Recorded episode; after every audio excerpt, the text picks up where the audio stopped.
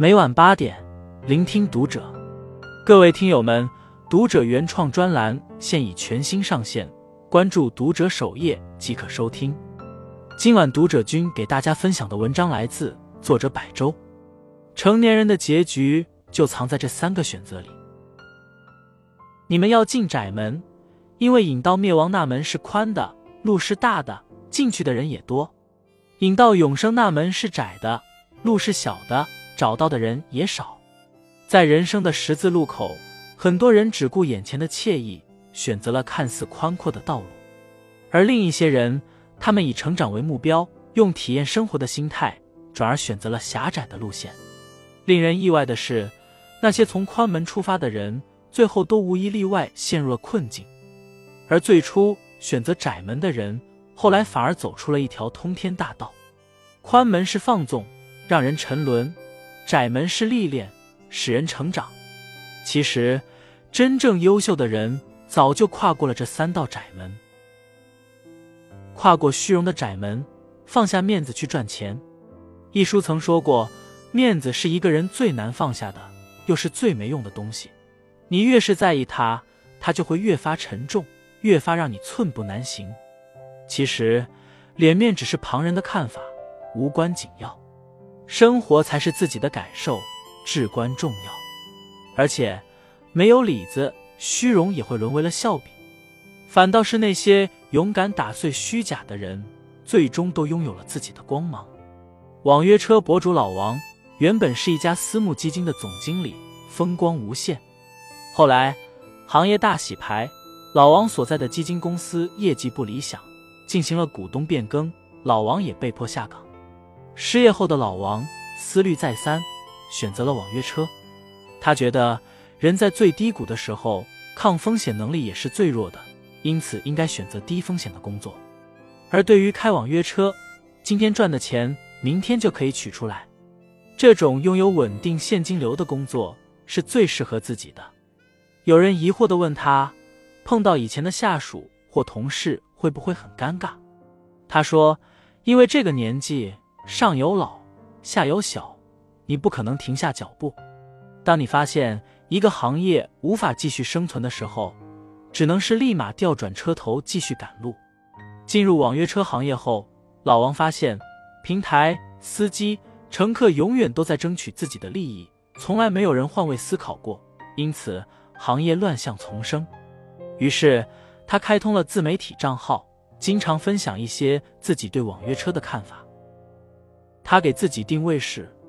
关注思成与平台之间的关系，希望大家都能换位思考，让行业更加和谐。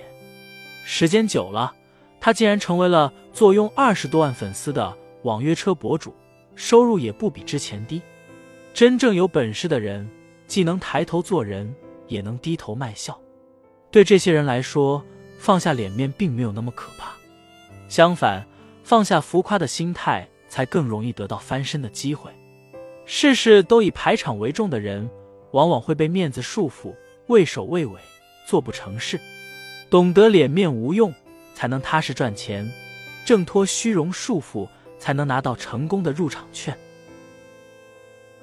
跨过安逸的窄门，放下享乐去破圈。人这一生要面临无数诱惑，闲适自在的生活也是令人神往不已的一种。但是。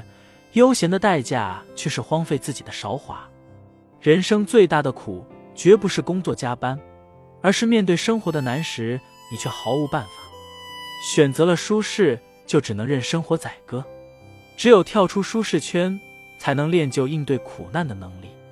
当年俞敏洪参加了三次高考，终于考上了北大。毕业后，他留校教书育人，这一教就是七年。本来。他按部就班的工作，将来有可能成为教授。但是俞敏洪不甘于安稳的生活，他觉得自己的人生应该更出彩。于是他决定下海创业，做英语培训，创办了新东方学校。创业初期，因为没有资金，他只好在简陋的教室给学生上课。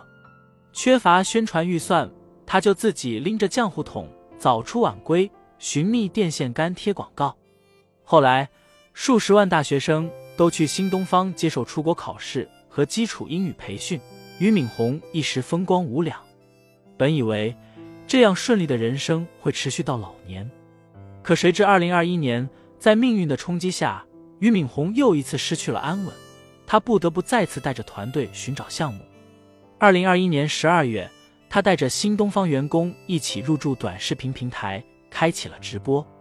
在直播间里，六十岁的俞敏洪用文化人的方式走出了一条红火发展之路，让新东方再次涅槃重生。《爱丽丝幻游奇境》中有一句话：“你必须不停奔跑，才能停在原地。如果你想前进，就要加速奔跑。”年少时总以为来日方长，每天都在享乐挥霍时间。年岁渐长，方知安逸是生活的润滑剂。只有在紧张的工作后，才能体会到它的美好。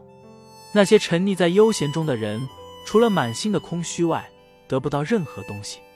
所有的事物都在暗中标好了价格，曾经偷的懒会在未来加倍偿还，今天的舒适也要以易逝的年华为代价。只有勇敢挣脱闲适的生活，努力的破圈成长，才能在将来发出自己的光芒。要记住，成功的路上并不拥挤，因为大多数人选择了安逸。跨过合群的窄门，放下盲从去独处。成长本来就是一场孤独的冒险，但太多人为了获得归属感和认同感，强迫自己融入群体，最后，即便得到赞赏，也把自己弄得面目全非、本心全无。其实，学会独处才是真正的内心强大。有个前辈酷爱摄影，他经常一个人扛着摄像机去野外拍摄。一天，他突发兴致想拍摄植物。于是就背着摄像装备进了厦门植物园。为了捕捉到在不同的阳光角度下植物的变化，他悠闲地蹲在植物旁，摆弄着摄像机，换镜头、换角度，乐此不疲。为了全方位地记录木棉花，他连续去了一周的植物园，从早到晚完全沉浸之中，不必过多与人交谈，心中已是无限欢喜。他还喜欢一个人旅行。在路途中细心的观察社会百态，他见过流浪人靠行乞生活，也看过酗了酒的年轻人手舞足蹈。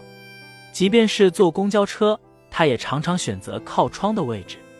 他不仅会仔细观察周围的人，还会通过表情去想象发生在他人身上的故事。